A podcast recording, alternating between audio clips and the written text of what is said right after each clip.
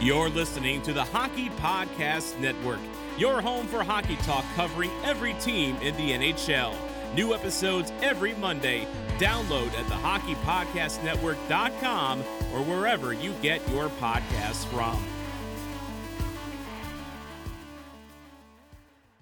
All right, folks, the return we've all been waiting for is finally here. One of the sport's most notorious icons is stepping in the octagon this Saturday. DraftKings, the official daily fantasy partner of the UFC, is giving you a free shot at huge cash prizes. For this weekend's fight, DraftKings is offering new players a free shot at millions of dollars in total prizes with first deposit. Download the DraftKings app now and use promo code THPN to get a free shot at millions of dollars in total prizes throughout the weekend. That's promo code THPN to get a free shot at millions of dollars in total prizes only at DraftKings. Minimum $5 deposit. Eligibility restrictions apply. See DraftKings.com for details.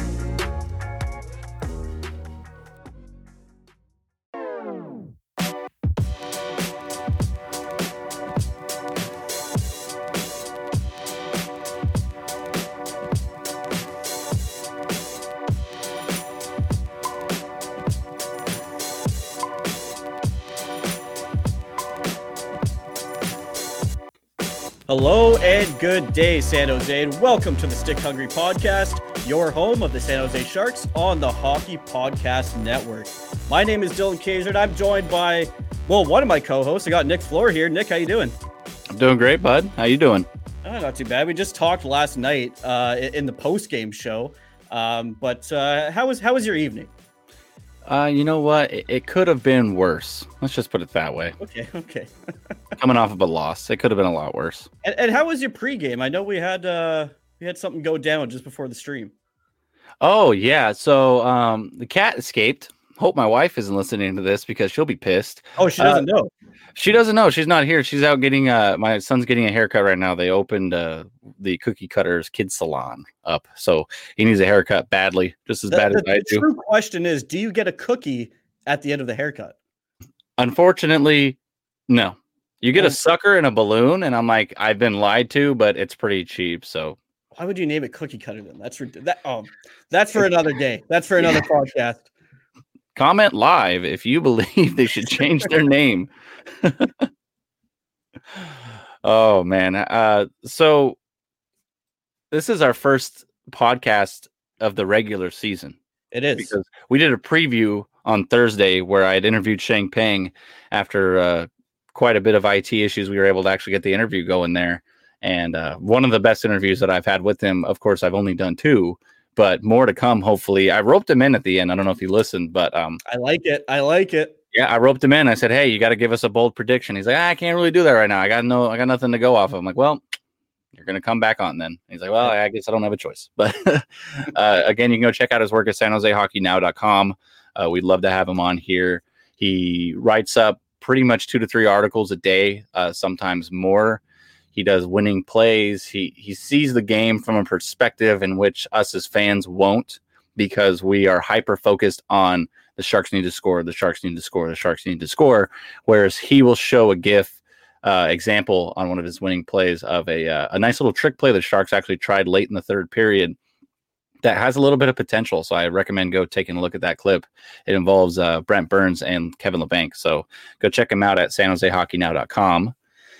And uh, I think we're just going to roll into this recap of what happened this last weekend and how the Sharks games went against uh, our buddies, the Arizona Coyotes. Yeah, two games against the Coyotes. We pulled out a victory in the first game. Um, you know, I think everybody in that first game, the Coyotes and the Sharks, were looking a bit shaky. Everyone was looking a little bit rusty. Like to be honest, it wasn't the greatest game of hockey I've ever watched, but it was the first game back, so I was stoked nonetheless. I think there's some positives, some negatives to take out of that first game, but at the end of the day, we went in a shootout, and uh, that Ryan Donato shootout goal was amazing, absolutely incredible. I was Jerome surprised. from the Soda Pod covering the Minnesota Wild. He's sitting next to me saying, uh, "You're welcome. You're welcome." Oh yeah, yeah. I told you the guy's got uh, he's got a shot and he's got some silky hands. That's what we need on the Sharks. Can't do much else, but he can score, baby. Yeah. I had to Hey. throw that in at the end, eh? They always got to throw his jab in. That's Isha, you know. I think he's still emotionally damaged from the fact that we got him for nothing. Yeah, he's he's looking at me, he's shaking his head. Uh, Shane Van Ice Who? says, "Hey, um, Shane, one of the biggest fans of the Stick Hungry podcast. At least we know the, the stream is working, so that's nice to know. Um, Shane says at least half the hosts were sober enough to sh- to show up. You don't know if we're sober, Shane. That hey, that's true. That's true. Oh, but yeah, back to that Donato goal. That was silky smooth. That's something the Sharks have. We haven't seen from the Sharks in quite a while. What seems to be like a pure scorer, a guy with given enough time and space can pick his spot and put the puck where it needs to go to get into the back of the net. And uh, I was very surprised. I was like, okay, I, I expect Couture to go out there first. Maybe they throw in Kane and Hertl because that was the hot line in that first game, you know. But no, he rolls out Donato. I'm like, what the fuck is going on? Are we Yeah, I- I are we trying to lose? I was a bit surprised as well. And then he just goes, he, he gets patient, dekes out Darcy Kuemper, and goes over the, uh, I believe it was blocker side when I broke down the GIF early. He, he went and just waited him out and then elevated it over the blocker. And whew, whew, The patience that he showed in that play was unbelievable. And I high stepped. refreshing. oh, yeah, it was nice to see. Exactly. I mean, I high stepped around the living room like, damn, okay, I see you. Working for that second line right wing spot. Okay. Uh, please tell me you've watched these videos on YouTube. Have you seen Big Quint? No. When he reviews rap albums, okay, go go watch that because I can imagine that was you uh a- after that goal. This guy basically watches rap videos or rap songs and uh he just dances around because he gets so pumped about it. That go watch it. You'll you'll see uh you'll see the connection there. That sounds amazing. I can't wait. When I suggest something on YouTube, you know it's going to be amazing. Yeah, we just uh, had a little discussion about Nelk Boys, so that was Big shout out to the Nelk Boys. Let's get them on the show. Yeah, we could do a we could do a uh, full send stick hungry collab merch drop. Let's do it. Let's do it. But yeah, just a, a quick recap against uh, Arizona game one. Of course, we didn't do a post game show. It was a bit of a later. Uh, it was a later start date, and I currently podcast out of the bedroom and what is known as the crowded corner. So would not work out with Is that an the- official name? Crowded corner, yeah, this is it. I'm thinking about getting a sign, but the problem is we're buying a house soon, so then the crowded corner doesn't exist anymore. So I just want to let this could- be. Could you not find a crowded corner in the new house? Uh, no, it's gonna have its own dedicated room. The office is gonna set up. We're gonna have the pictures. I can't wait. I honestly can't wait. We're gonna find it's ah, but yeah, it's gonna be awesome. Uh, but yeah, we didn't do a post game, so we'll do a quick recap. Uh, Sharks won four to three in the shootout. Uh, two goals by Hertl, uh, another one by Kane, and the that boy John Leonard gets two assists in his NHL debut, and he is a man. As a manly man, he is his biggest question mark. I want to say going into this season was: Is he physical enough for the NHL? Is he going to be able to keep up with the physicality of the NHL and how they play? And he did a phenomenal job in game one, uh, working Derek Brassard off of puck on the half boards, keeping the play alive. And he's, he's just such a pleasant surprise, uh, much like other Sharks prospects that have come out of late rounds, i.e., Kevin Labanc. It's nice to see us getting these these nice diamonds in the rough of these late round uh, drafts, essentially. Yeah, I, I think he played great. Uh, like- you kind of mentioned, he didn't look out of place at all. He didn't look like a rookie out there, and I feel like he's going to fit in well with that top line. So hopefully he can stick around uh, for a couple more weeks and really prove himself. But man, if he can stick around with those guys, he'll rack up the points as well. Yeah, and I mean you call it a top line, right? But if you look at the the the lineup sheet, the Hertl line, or as uh, Jonathan Betcher has dubbed it, the Hulk line, HLK, Hertl, Leonard, and Kane, uh, is technically the second line on the sheet with Couture centering Meier and Labanc. So uh, they had a bit of a rough start in game one. Again, ten months off. Can't expect everyone to be hot off, hot, you know, hot off the press. Essentially, I want to say give this team uh, 10 to 12 games before we can accurately identify what the identity of the team is going to be moving forward. Um, but in the next game, they actually showed that they had some some good opportunities, and, and uh, Meier actually converted on one of those goals. But I just want to brush over a couple of stats in the first game. uh, whether or not they are concerning or if it's actually not a bad thing. I mean, it's we're just giving you guys the breakdown about what happened. And the big star next to this one is, and that's something that we're we're going to touch on a little bit because it kind of rolls over into game two as well. Is uh, EK65, better known as Erik Karlsson, had just over 32 minutes of time on ice. That's a lot. That's a lot for that guy. And honestly, I know it's the first game back, but he looks slow. He looks slow out there. And it is slightly concerning. Now, I know we can't put too much faith in the third pairing that we have right now. So that's going to elevate his numbers overall. But I just wasn't that impressed. Yeah. Uh, one scout referred to him as having no pop. Again, he was interviewing with or, or spoke to Sheng Peng about it. He said that he had uh, he had no pop. Uh, the good thing is is that the whole team was slow in a sense. Uh, and we're not saying that Erik Karlsson is has to immediately come off of a 10 month absence and I think even longer because he was injured and yeah. be completely fresh and just flying around the ice because if he can keep his speed up and he uses his stick handling to do what he does best that's how he became the Erik Karlsson that we essentially traded for um, so moving forward again it's going to be at least another 10 more games before we can see the guys get their legs underneath them and he showed signs of improvement in the second game as far as speed goes he had a little bit more stride uh, didn't wasn't as indecisive essentially with the puck as well we noticed that you commented on the uh, four on three power play in game one and how it seemed that uh, he you said you, messaged me Karlsson just needs to shoot the fucking puck there because anything can happen if you get the puck on net. It's like he didn't know where to go with it, and he wasn't very decisive. Yeah, in, in, that overtime, it happened also late in the third. There was a play where he could have had a beautiful shot on net, decides to pass it, and the and the oh. play was broken up. And it's like I, I get what you're doing. If it's the second period in a one-one game, okay, maybe make that pass. But when you're when you're late in a game like that, you just got to get the puck on net. So that that was a little bit frustrating. I saw a lot of people on Twitter are pretty frustrated with that, but like we've said over and over, it's the start of the season. Let's let's let them get settled uh, into this season before we can start uh, barking too hard at Erik Karlsson. Yeah, exactly. Um, not a good look for the third D pair. No. Uh, Bob Boughner's already gone on record to say that this team needs Radim Simek, and he said that after the second game actually. And it it's not necessarily a complete burn on the third pairing. They they played well at times when they needed to play well, uh, big shout out to Nikolai uh, Knyzhov for bailing out Jacob Middleton at least two times that I saw. So if I saw it two times, then God knows how many more times he's bailed him out. Um, I know there are a couple of people who have been very impressed with his gameplay. I like to see where he goes moving forward. Um, but this team definitely needs uh, Radim Simek, a little bit of stability on that third pairing uh, to see essentially where this the defense needs to be better. Exactly. And that's not just third pairing either. That's the entire team. No, defensively, I mean, the top two pairings weren't great in either of these games against the Coyotes. Uh, you know, Brent Burns, he was struggling a bit in his own end. I mean, he always kind of does. Uh, but I did notice that in the first game. Second game, I felt like he improved slightly. Uh, he was also jumping up in the play quite a bit in the second game. I don't know if that's a good or a bad thing, uh, but you know we need some more offense. So so I'll, I'll take that at the end of the day. Um, let, us move on to special teams. Uh, the power play. We were one uh, for four on the power play and three for four on the PK. What did you think of the Sharks power play in the first game?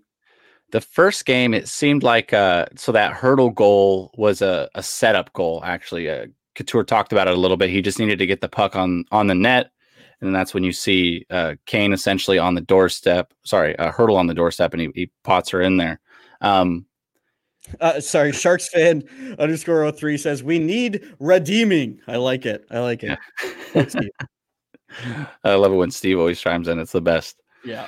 Um, it's the power play looked good at points, and, and then it looked bad at, at some points. There were there was a time where Logan Couture had seemed very frustrated with what was going on. Like the Sharks system with Rocky Thompson is going to be what has been classified as possession over position. So before the Sharks would come in and they'd have a very lackluster zone entry that was very predictable, a la the drop pass to a, a, sprinting Erik Karlsson to try to take it in. And then you see everyone kind of slow down at the blue line to try to get set up.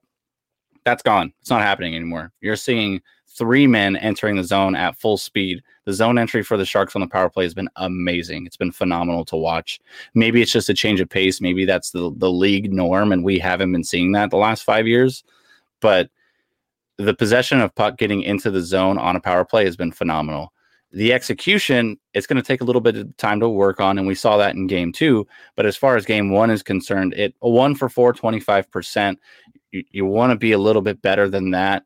And um, I think we're going to see that improve over time, and, and it showed in game two. Penalty kill also could do a little bit of improvement, but we lost our two best penalty killers in the offseason. We lost Karlsson and we lost Barclay Goodrow. So whoever slots into these roles as the primary penalty killers has yet to be found out. Uh, we have another comment from Shane Van Ice. Thanks for uh, tuning into the show on Facebook Live. Uh, he says the Sharks' defense is as reliable as Kyle's internet. Correct. Thanks, Shane. Correct. Thanks. Yes. Uh, Isha Jerome, what are the odds on LA Ray being a closet Sharks fan? And are the lines on DraftKings.com promo code THPN? Yes, they are. Yes, they are. DraftKings.com promo code THPN, folks. Our new sponsor, uh, exclusive offers every week. So make sure you sign up with that code and uh, check out LA Courtside Podcast with LA Ray. That guy's an absolute beauty, and he might be a closet Sharks fan. So you never know. You never know. Isha Droby saying thank you. There you go. You're welcome. um, one more area I wanted to talk about in game one before we kind of transfer over to game two is we blocked significantly more shots uh, than Arizona, 22 to 13. Um, but something that was a bit of a, it didn't pass the eye test at all was the uh, face-offs. The, the Sharks were bad in the face-offs, and it, it didn't get better in game two. It actually got worse. So we had a 45% success rate, success rate in the face-off circle. So did, did you say sex rate at first? No, I did not. That's not a bad rate. Bro. I did not talk about that at all. That, that, that word was not said. but yeah, no, I, I agree. The face-offs have been a problem early this season. Hopefully, we can figure it out because, uh, yeah, in game two, it was looking real bad, real bad. Uh, should we move on to game two? Yeah, yeah. Let's let's take a little bit of a dive. We uh, we did a post game recap on on day two. For those who didn't see it, you can check it out. We uploaded it onto our YouTube page on the Hockey Podcast Network. Uh, take a look at it there. If not, you can catch basically everything we're going to talk about it right here. There you go. Uh, so the Sharks losing this game against the Arizona Coyotes, or should I say Phil Kessel? They lost to Phil Kessel. Um, the hot dog man. Yeah, I mean Phil Kessel's got three goals this season already, which is pretty unbelievable. Um, losing 5 3, very unfortunate. Um, you know, we came out, I, would say, pretty strong in the first period. We came out tied 2 2. In the second period, it absolutely fell apart. We were looking flat footed, giving up chances. We had no offense going. It just looked terrible. That was our worst period so far this season. Yeah, I think the funny part about it is that we had better numbers in the second game than we had in the first game, as far as like possession, time of possession, uh, high danger scoring chances, stuff like that was actually more in our favor in the second game that we ended up losing. So that it always surprising because it didn't really look like that either. It didn't pass the eye test uh, to me. Yeah, there were a lot of. I think the main problem was is that it was the ultimate double-edged sword game for the Sharks. There were times where the Sharks had possession in the offensive zone and they were just peppering onto Raanta, and then. Oh, I, it, li- I like the little flair in the anti You you gotta, isn't that how you pronounce it? I'm trying to be as as as as correct as you can be. You know, this guy guy's got two two A's in there, and then a third one at the end. Like, Fair come enough. on now. Fair enough. Um, gotta get your trills on. um, but the amount of offensive possession and success rate in the ozone was immediately countered by just inexplicable mistakes that led to in one instance a 2 on 0 or sorry a 2 on 1 and then a 4 on 1 breakout for the um, for the Arizona Coyotes. I think the majority of that has to do with getting used to this type of system that they haven't been playing in. Again, it's only the second game, but like that is just bad.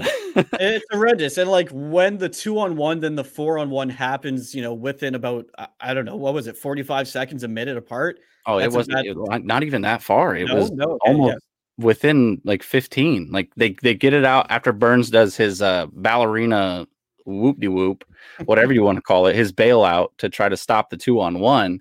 Uh Ferraro actually proceeds to try to because I don't want to say he's the main reason for what happened on that two on one, but if, if Burns is the one that's back checking, then Ferraro's the one that's stranded in the neutral zone somewhere. So Ferraro ends up to get the puck back.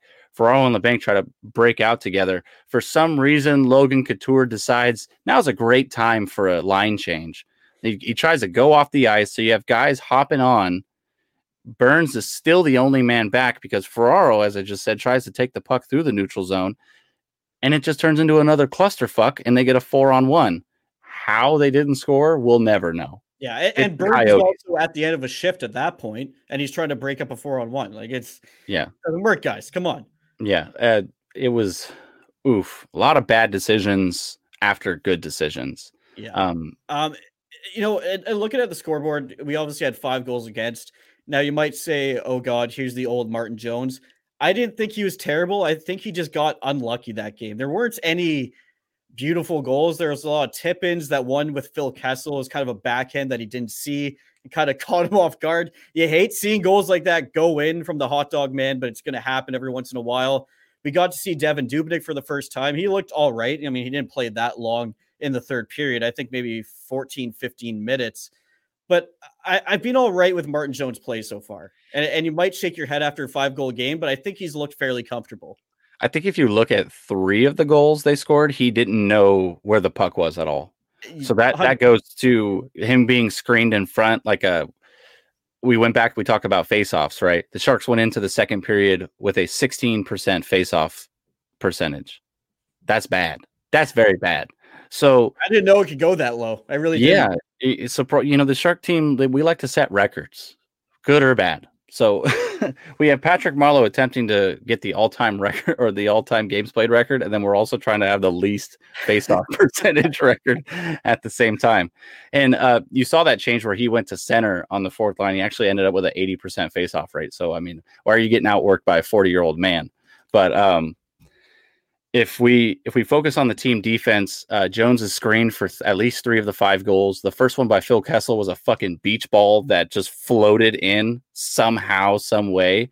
Uh, but the, if you look at the, the the heat chart, essentially, or the heat map on Natural Stat Trick, you see four of these goals come in the slot or in the high slot. So the Sharks need to find a way to keep these the, these guys who have essentially uh, possession of the puck.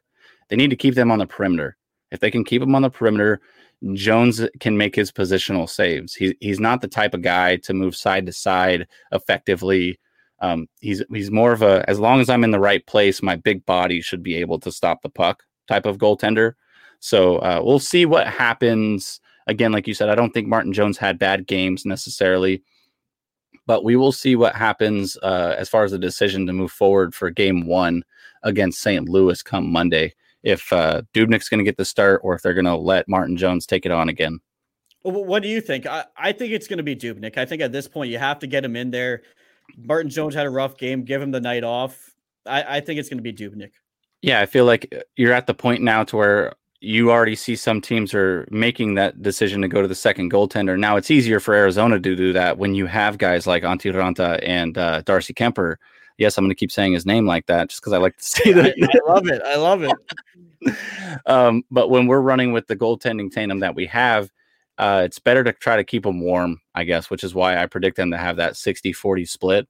So, what better time to do it than now?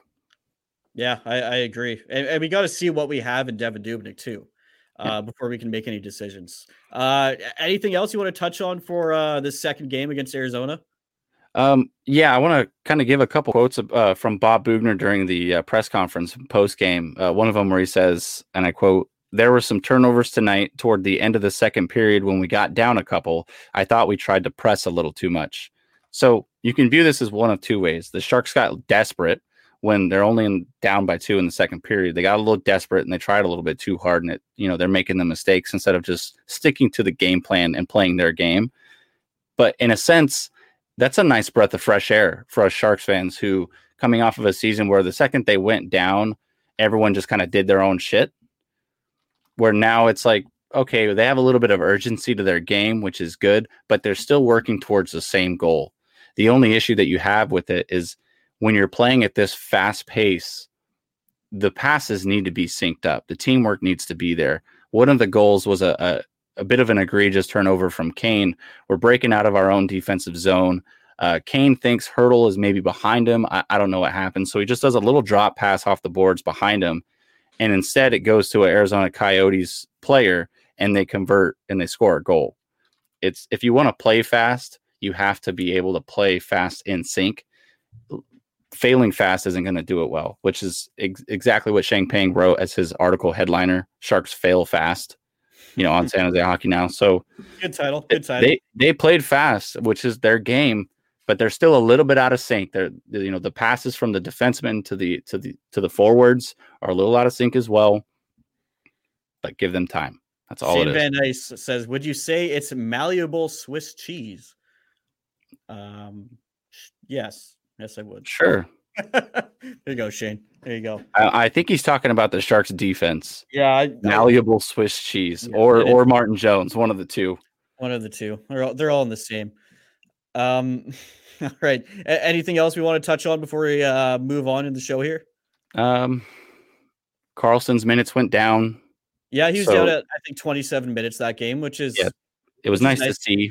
I mean, also at the end of the day, we got to remember um, the the Sharks and Coyotes went to overtime in the first game, so his minutes were inflated slightly because he played, I think, over half of that overtime. So realistically, he'd be in the high 20s. But still, I'd rather see Erik Karlsson playing 25 minutes a game. I think that's I think that's a good number for him right now.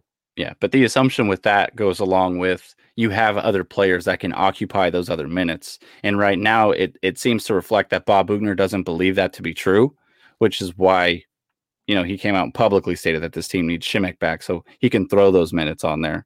Um going like uh, redeeming, like Steve yeah. says. exactly. Uh, um, uh, Steve, Steve saying expensive Swiss cheese. Yes, it is. It's very expensive Swiss cheese. It's the it's the good Gouda. Gouda's not Swiss, Nick. What are you talking about? Um, quick uh, numbers on the special teams. We were actually two for four on the power play. Uh, better, a lot better, and one for three on the penalty kill. So, again, improvement over time. We want to see where this team's at. We're going to limit test ourselves with St. Louis on Monday and uh, see where we go moving forward. Um, Man, I, I think this power play, if we can get it together, we have the tools – to have a dangerous power play. And I, I think that can be one of our strong suits moving forward. Yeah, I mean, you want to look at a great power play. Look at what Colorado did to St. Louis.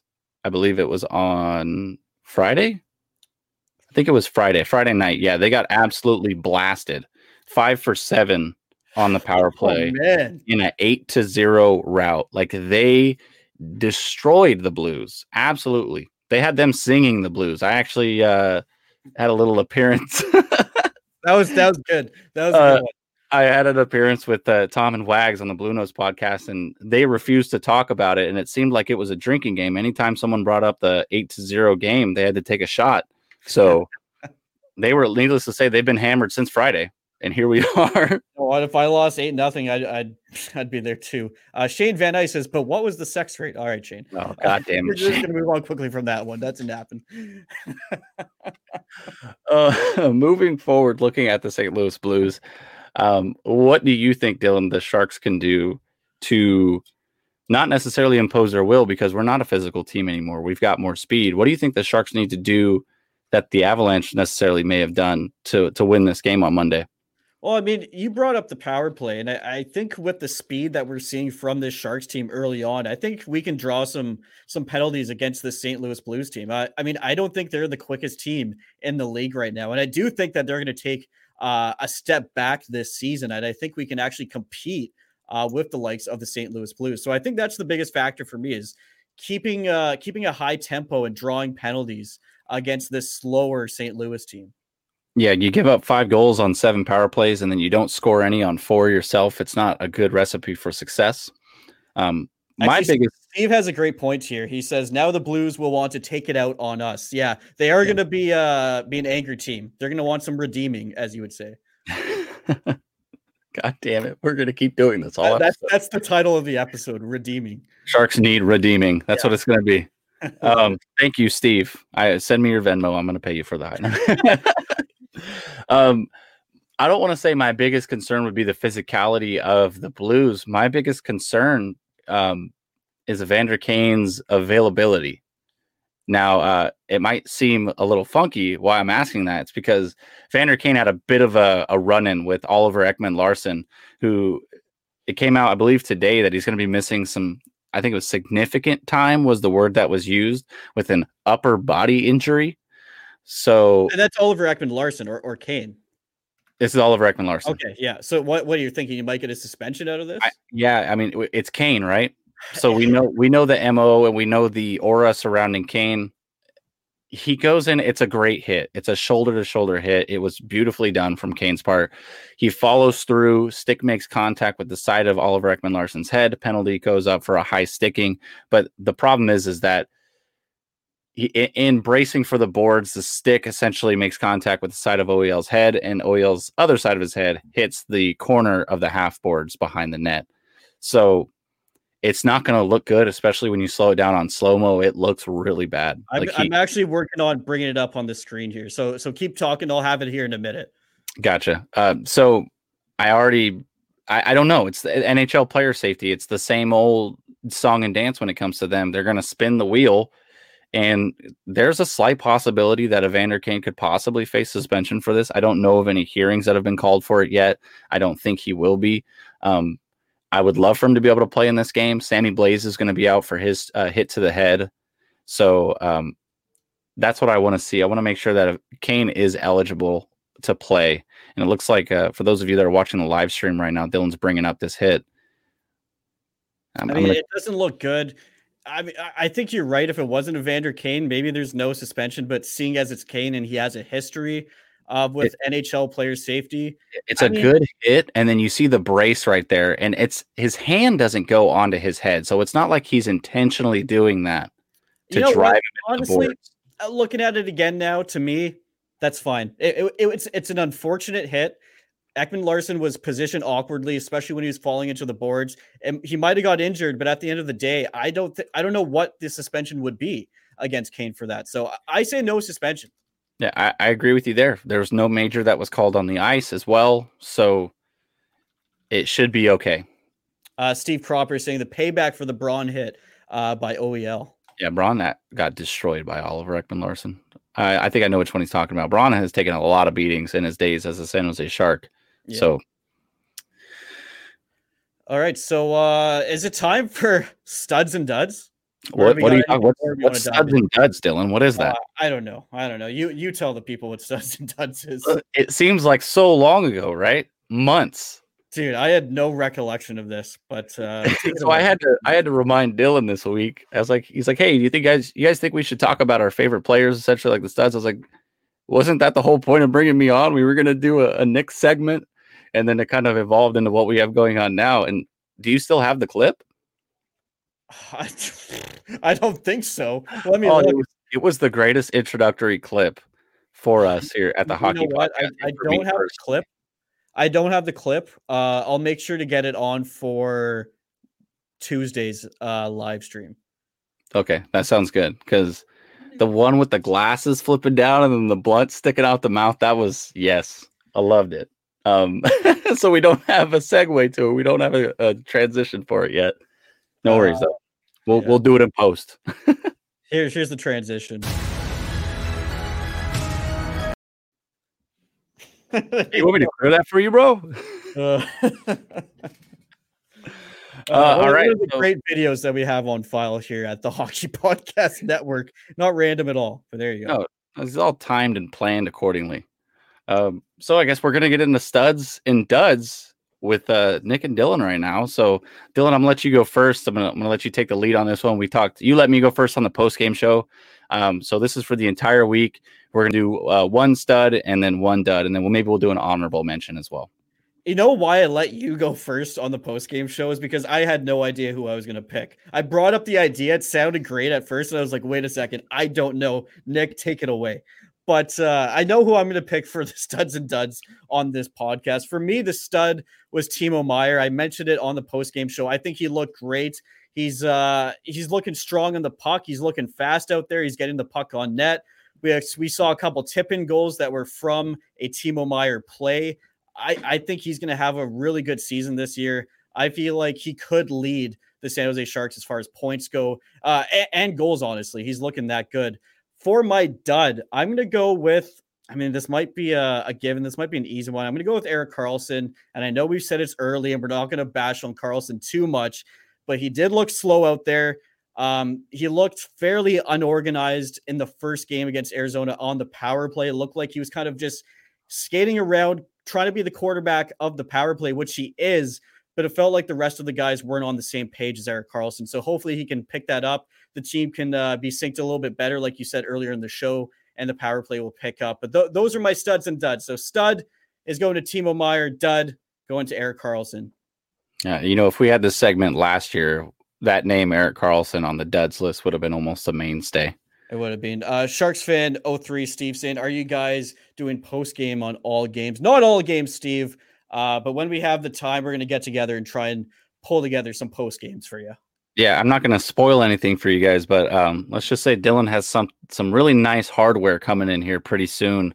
That's going to help us with those uh, post games, and it's going to allow you, the fans, the people that we do this for, it's going to allow you guys to be a little bit more involved as well. Uh, so look forward to that here in the coming weeks. But uh, transitioning over to sorry, sorry, sorry, Nick. We should just break it right now. Moving forward in the post game shows, you will be able to call in. That's right, you'll be able to call in to the post game show. It's like a real radio post game show. It's going to be a lot of fun. And yes, we do have a San Jose number. Don't you worry. You won't be uh, collecting those long distance minutes calling me up here in Canada. So that's going to be a lot of fun, man. I'm pumped for that set us to speed dial because we want to hear your guys' thoughts about what happened. We want to break down the plays with you guys, with the viewers, with the listeners. You know, you are the lifeblood of this podcast. Without you guys, we wouldn't be able to do it. So well said. Well said. Moving on to my studs and duds, which is uh, a stud and dud of the week. I have to give my stud to the stud, the man, the new dad, dad power, Hertl, Tomas Hertl. That man is a man. He's scoring goals for Tobias for his young man. Like that is mm, from a dad's perspective, that's my boy. I honestly thought you were going John Leonard, but I I was going to, but it's Hertl, man. You, you can't. I'll give John Leonard his stud when he gets his first NHL goal. Mark okay. my words. Fair enough. Mark my words, which will be this coming Monday. Bold prediction: John Leonard scores on Jordan Binnington. Put fifty bucks down on that on DraftKings. Easy. Go to DraftKings uh, or download the DraftKings app and use code THPN for new uh, new users. There you go. Um, yeah. Edit it out. um, dud of the week. It took me a little bit to kind of figure this one out. I was gonna take the cheap route. I was gonna say team defense. Okay. But that's that's not fair. I think my my biggest dud is gonna have to go to unfortunately Jake Middleton. Okay. And it's it's not to say like I'm I held an expectation for him and he failed. I just felt like it seems like every time he gets his shot, he just does okay. And and maybe he's gonna be like a journeyman NHL defenseman that's used to do this or that. It just seemed like there were times where and it kind of gets reverberated in uh, Bob Boughner's essentially his press conferences where he talks about needing Radim Simek. It's Knyzhov had great games, both games, first and second game, in my opinion, for what he has been for the team, which is nothing. This is his NHL debut. He's a rookie. Jake Middleton has had time to be able to work. He's had the exposure, and it just seems like he's not actually improving his game. And there's too many giveaways and carelessness with the puck that I feel like he's going to end up losing his job to someone like uh, Pasichnuk or Knyzhov in this situation. So he was my dud. I expected more from him getting another opportunity in a different system, and nothing changed for me. Yeah, I mean, one thing I did like from him was his speed, but then again, most of the time when he was using that speed, it was trying to make a, you know, he was trying to jump into the play, and then it got the puck got behind him, and bad things happened. Uh, yeah, Knyzhov bailed him out a couple times where he turned the puck over in the neutral zone. So a big ups, uh, Nikolai Knyzhov doing a great job stepping into his role. And like you don't really want that from a third pairing. As a coach, you want to look at the third pairing as a stable pair of defensemen that you can throw out for 10, 15 minutes a game and you don't really have to worry about them. They're not going to do anything fancy. They're not going to put up points for you, but you're going to get through those 10, 15 minutes. But when you have Jake Middleton trying to do too much, which is kind of what I saw uh, in the last two games, then he's not going to trust you to put you out there. I want my third D line or third D pairing to be a Toyota Camry. Just reliable as fuck. hundred percent. That's what I want it to be. I want it to be the Camry line. Like, just you're gonna throw it out there. It's gonna fucking work. It ain't gonna wow you. It ain't. It doesn't have the bells and whistles, but it does its job. That's another potential uh, title name for the episode. We got a lot. This we got a lot. uh, honorable mention: the posts. Yeah, more posts than a Home Depot. Was it more posts or pipes? Or pipes. Well, they got posts at Home Depot too. Build yeah, I know that. oh man, this is great. I, Actually, love I it. think it was no, was it was it Steve that wrote that joke? I don't know. I stole it from somewhere, but anyways. Yeah, it was Steve. It was Steve. See, he's oh. gonna chime in here pretty soon. He's gonna say, "Wait, that was me." so, royalties, motherfucker, royalties, royalties. Yeah, honorable mention goes to the goalposts. Martin Jones' best friend for game one helped us win that game, and weren't our best friends game two, but still had a couple ringers there. So, uh, big things for Conor Garland's future. Played very well for Colin Garland, whatever the hell his first name is. It starts with a C. So. He, he, I think it's Conor, but he impressed me. Yeah, he he did look really good, and I, I mentioned it. I think at the start of this podcast, Phil Kessel. I mean, three goals already. That guy just keeps pounding in hot dogs and pumping out goals. You know, I wanted bar S Phil Kessel, and I got fucking Nathan's hot dogs Phil Kessel, and I'm upset because every time he plays the Sharks, he elevates his hot dog game. He's like a ballpark yeah. Frank out there. He just gets it. Yeah, I mean, I don't get all the hot dog references. I mean, we only got like one. RS is like ninety nine cents for like eight. oh, yeah, that's that's the kind I roll with. Um, all right, should we touch on anything else, or should we uh go to break and jump into Nick? We'll try it. Yeah, I think uh I think as long as there's no live feeds coming in, there's no comments coming in from the live feed. I think we're good to take a small commercial break and then catch up with the Nick. We'll try it. Well, speaking of comments on the live stream, uh, Sharks fan 03 says the reply was better uh, with more pipe than a Home Depot. Um, props to that person. To that person there. Oh, and he corrected himself. Props. There you go. Thanks, Steve. Thanks, Steve. All right, folks. After the break, we're going to get into the world famous Nick will try it segment. And we're also going to bring up some Twitter questions that you guys sent us this morning. Thanks for listening to this episode of the Stick Hungry Podcast.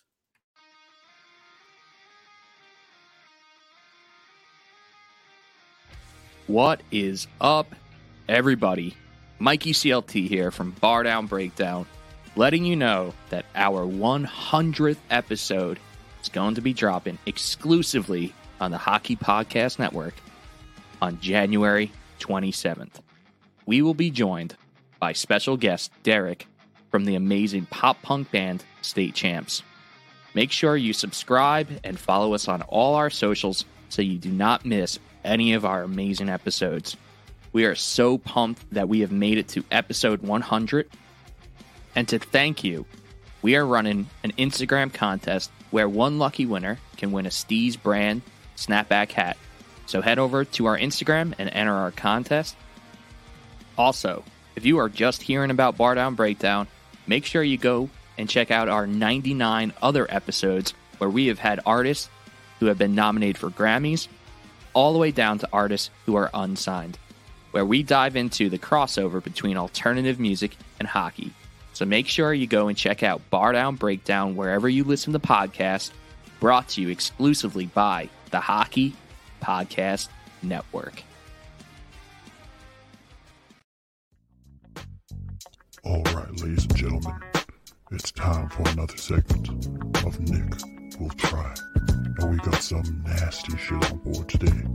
So sit down, put on your fireplace, grab some wine, and watch as this shit unfolds, baby.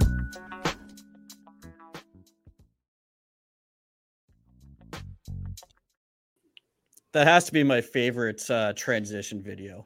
Uh, uh, whoever made it is just a genius. I know who did it. I just I just found the file on my computer. It's like, oh, someone just dropped it in there. They snuck in here late at night, THPN office, and uh, look at that. Look at that. And uh, I did get a message uh, from Steve, actually, the the biggest Sharks fan that I know, even more so than myself. It's actually pronounced Jonathan Becker. So my apologies, Jonathan. Okay. Please don't ban me from all of the events at SAP Center. Well, I'm kind of happy. I'm kind of happy to be honest because I'm always the one fucking up everybody's name. Uh, Steve's also saying that is smooth. Yeah, it is smooth. Like whiskey, like Gentleman Jack. He says, "Oh my god, that is so funny." Yeah, I, I crack up every time I hear it. It's it's pretty amazing. Oh, that's great. Okay, I got something. Uh, I got something accidentally on purpose for you guys. Yes, that is a thing, especially here in California. Especially here on the Stick Hungry podcast. With the phenomenal performance from the dad himself, from Tomasz Hertl, I wanted to do my best Hertl the Turtle impersonation. I got some nice organic wasabi premium roasted seaweed. It's gluten free and it's spicy hot. And look, it's got a little turtle on the top there. There so. There you go.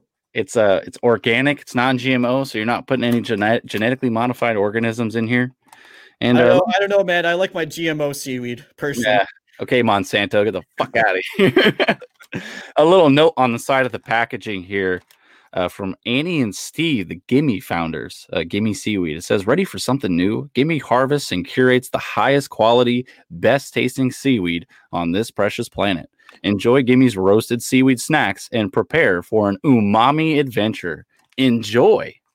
So, I mean, it's the number one organic seaweed brand. It's, a high high bar they're setting for themselves, but uh, yeah, it's good for them. it's a product of Korea though, and you know Korea never does. Korea never never disappoints with anything. This is going to be loud, by the way, because this is very loud packaging. I have yet to open it and give it the signature smell test. Uh, Shane Van Ice saying, "I love seaweed and wasabi." Well, you should you should give this one a try, then, Shane. So you know, I've had wasabi once when I was eating sushi, and I've never had seaweed outside of a sushi roll, especially what seems to be crispy seaweed. So we'll see how this goes. I remember, you know, when I was really young, I think it, it was definitely elementary school. We had like the hot lunch days where they bring in like I don't know, they bring in like cheap little A and W burgers. And one time, for some reason, they had wasabi, and I can't remember where they got the food from. It was like on a Friday, and they bring you like hot lunch, right? Because we're we're Canada, we don't have cafeterias or anything. We don't have like big ass schools like you have in California.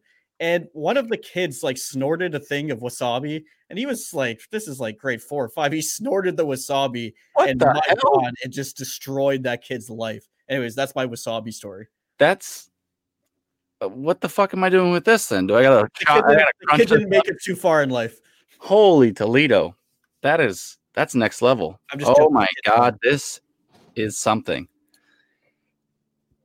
Okay. Um I t- honestly, personally, I cannot stand seaweed. It's disgusting. this What- is what? it just looks black. Yeah. It's uh very light. Well, you know what you got to do? You got to crush it up and give it the old snort. Um the smell test. too many of those jokes on here. I got to stop that. I really do. You know, Yeah, you're gonna cause some problems, my man. we might get um. Who knows? it it doesn't smell as bad as I thought it would.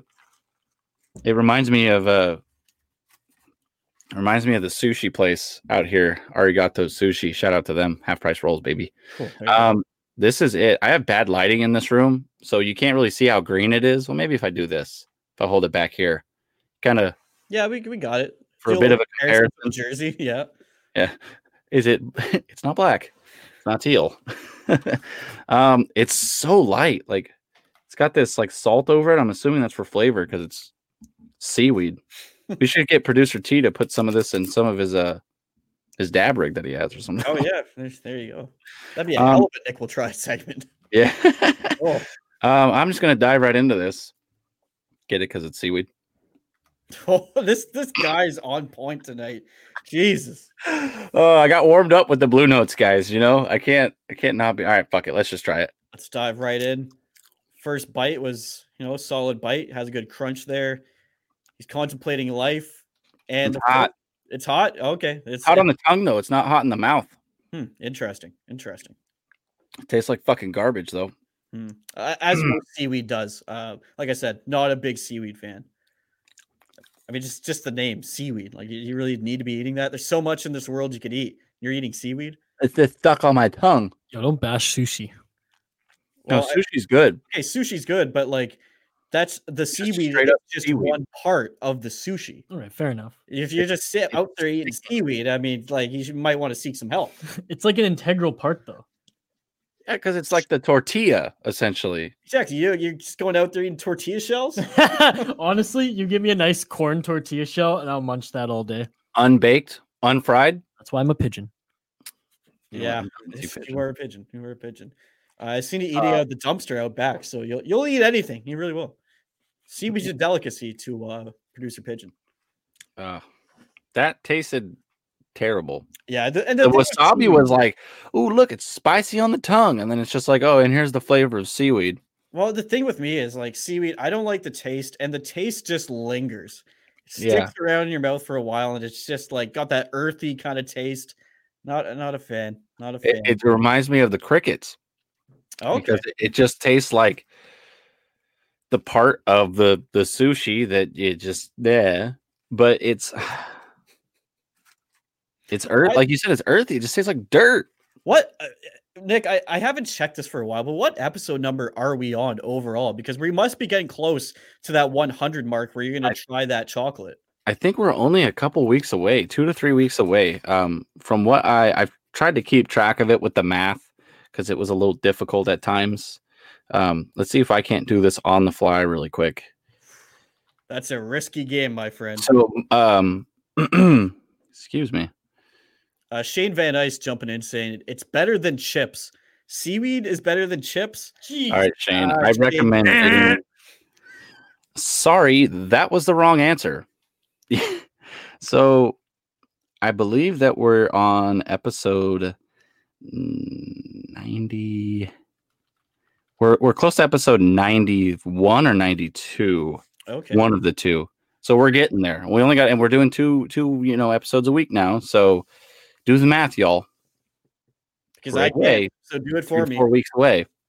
And I believe it does time up. It's going to be a Sunday episode, so it will be live. It will be excruciatingly painful. Steve chiming in again says hard no. I'm assuming it's a uh, in response to Shane Van Nice's "It's better than chips" comment. So, uh, Steve, you are correct. It is not better than chips. Um, so Yeah, there you have it. Another segment of Nick will try it. He doesn't look too happy. It's stuck in my fucking teeth right now. His teeth, he didn't puke like Isha Jerome did a couple weeks ago with the chili bamboo shoots. I think we still have the chili bamboo shoots in the studio because I showed producer Chi last week. That stuff is is disgusting. I almost feel like It's fucked, dude. yeah, I- I feel like to get rid of it, like we can't just like throw it out. We're gonna have to do this like grave style, like go out in the back, dig a grave for it, and bury it, so no one will ever find it. I 100% agree. Can you imagine in like 20 years where they start redeveloping this area? They dig it up and there's a Jumanji style. there's just a bottle of bamboo shoots. Someone tries to eat it, throws up, buries it again. The cycle continues. Oh man. Producer Pigeon nose. Uh, and, and what was up with T? Just opens it, smells it. Oh, smells it again. Like, what the hell are you doing? I'll, T? I'll tell you exactly what that was because I did the same thing.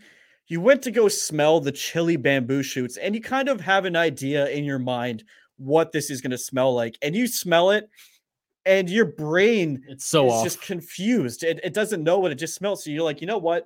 Was it bad or was it just different? You go back, take another whiff, and you realize it was just fucking disgusting. oh man, what a what an experience. This this segment has uh it's really been a roller coaster. Yeah, and it's gonna end with a bang. So It will. uh, it will be essentially being canned at least temporarily uh, while we are able to do more content because we're rolling up on close to an hour now. So uh, we'll be able to provide you more hockey content now because the regular season started. But uh, it won't die forever. It'll be like the McRib. It'll come back at the most inopportune times, and it will always disappoint. So All right. So uh, you mentioned it. We are kind of running out of time here. So we're going to bring up some Twitter questions uh, that folks sent to us earlier on today. Uh, we appreciate everybody that gives us questions for the podcast. So I'll start off here. Uh, the Butcher of Blaviken. That's a Uh, fucking name. That is a hell of a name. Uh, thanks for giving us a follow on Twitter. He says, We just need to tighten up our turnovers and play each 20 minutes with intensity. Feels like when we are starting to get attacked, we don't know how to react. Still a lot of hockey left. It's a good rap line. That is a good rap line. When we get attacked, we don't know how to react. That's a girl in the back of the lack. Shane's taking notes right now. He's like, Um, keep going, keep going. Let's just figure out how to throw this up there. Steve Cropper, you guys are the best. Thank you, Steve. So, what, what do you think about that? I, I I tend to agree with them. Yeah. Um, you know, like in that last game against Arizona, we played with intensity in the first 20 minutes, and then after that, it fell apart. And we kind of picked it up in the third, but it was too little, too late. Yeah, and, in like you said, uh, you play with that level that level of intensity, right? And it seems like once they got behind those two goals, right, they didn't look at the clock and be like, "Oh, we got a whole period and a half. Like we just need to stick to our game, and the goals will come." Right? It and like he said, when we start getting attacked, we don't know how to react, and so with with, with it's it's a fucking feel like I should phenomenal line. It's a phenomenal line, okay? He- but he, he's 100% correct on on the analysis. You got to play each period. You got to attack each barrel, as the you know United States World Junior Championship team would uh would say. You got to take it one barrel at a time, and, or one period at a time, one shift at a time, and you got to stick to your game. You can't make your opponents let you miss. Um, so therefore, th- they're going to have to get a little bit better at sticking to their game and not getting as frazzled or not just uh, watching. They, they were caught watching a couple of times as well. So I agree, Butcher of Blaviken. Yeah, I mean, th- this league's too good. You start to panic, the other team's going to pounce on it. Um, Evil E of the Dark Order, longtime fan of the Stick Hungry podcast. Follow him on Twitter at 3KA. He says, How concerning is the Simek uh, knee after him getting an extension? Then out of the blue, it starts to flare up again. It, it- is concerning because, like we talked about earlier in this episode, we need that third line, that third pairing to be a lot better. So we need Simek back in the lineup. We need some redeeming, as Steve would say. Yeah, it's uh it's concerning more for him as a, as like a person and a player. During his press conference, he was very uh taken it's like he felt defeated. It, he almost said "I don't want to say it was verbatim, but he said something along the lines of uh I I, did, I haven't done anything wrong and and it still hurts essentially. So it feels like mentally he's starting to get taken out of the game. I feel like he just needs to get a good shift. You know, when I think he's going to end up making a start here come Monday. Uh, he just needs to get a good shift out there and get that confidence back. And I feel like it's going to be better for him. He was practicing with the team. Uh, we'll see what happens moving forward. Thank you, uh, Evil E of the Dark Order, for your question. Uh, let's move on to, oh God, I don't even know how to say this name. Colin I'm going to say Ditchkowski. Jiskowski. Colin Jiskowski at C underscore Jiskowski. Um, I'm not going to tell you how to spell that. Just figure it out. Um, he says, I feel like Couture has been invisible. I mean, the, first I two games- almost made him my dud. I was this close to making Yeah. him my dud. they weren't his best games the first two games. I didn't see anything like egregious from uh, Couture, but uh, I've seen better from him. he needs some improvement in a couple of facets of his game. Uh, he was pretty good in the faceoff percentage in in game two. I'll give him that. He was forty five percent, so that's nice. But he has his moments where I feel like he gets taken out of the game. When the playoffs hits, he's number one center. He's the number one player. But during the regular season, I don't know. I, I feel like maybe it's going to take him a little bit longer. You know, he's got to get his legs underneath him per se, much like everybody else.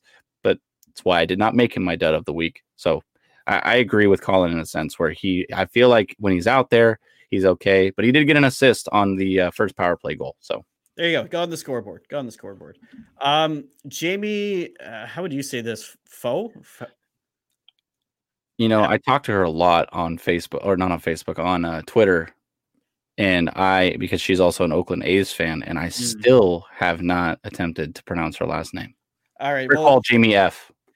J- Jamie F. Jamie F. wrote a lot. Uh, had had quite a few points for us to go down, and I'm not going to read it all. I apologize, but we'll we'll talk about some of this. So, of the two games, uh, so this is what Jamie says. Of the two games, I saw a lot of positive improvement on our offense attack.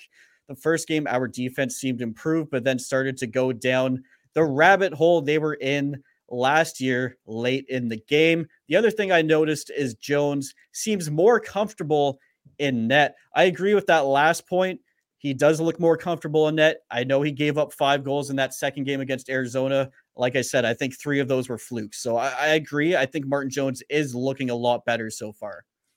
Yeah, I would say the same thing. He's going back to what uh, gave him success, which was less athleticism per se, and more doing what works for him, which is positional saves. Yeah, exactly. So, uh, Jamie F, thank you for following us on Twitter, and thanks for the questions. Uh, keep them coming every time we do a live stream. We'll take the questions. I, I, I, mean, we might not read through all of them, but we'll get to at least one or two of them. And uh, we're running out of time though, so we gotta we gotta move on with the show. Nick, it's just so strange because we have games to break down. We have actual hockey to talk about. And then I look at the clock and wow, we're an hour in already. It feels like it's been 20 minutes. But yeah, uh, we're not we're not ragging the puck like we've been doing the last eight months. No, it's it's enjoyable. I can actually have sh- you know shorter answers to questions now, so I don't have to fill everything with fluff. Yeah, just go ramble on. So no, it makes it makes doing this podcast a lot of fun. And now you know, on Twitter, Sharks fans are starting to get excited. They're starting to interact with us a little bit more, which is also nice to see. And it makes the podcast a lot of fun. Uh, anything else you want to touch on before we jump out of here?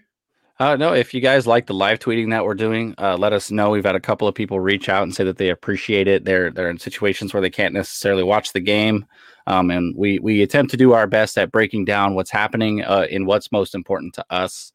Um, just let us know if you want us to keep doing that. If not, don't let us know. Well, we're, we're just going to keep doing it. Live your life how you want to live it. Yeah, do you, boo boo. But yeah, I think I think we're all good here. I think we're ready to sign off. Yeah, I think we're ready to sign off. Um, actually, before we sign off, I want to give a last shout out to our new sponsor, DraftKings. Make sure you use promo code THPN at sign up for exclusive offers every week. That's DraftKings.com, promo code THPN.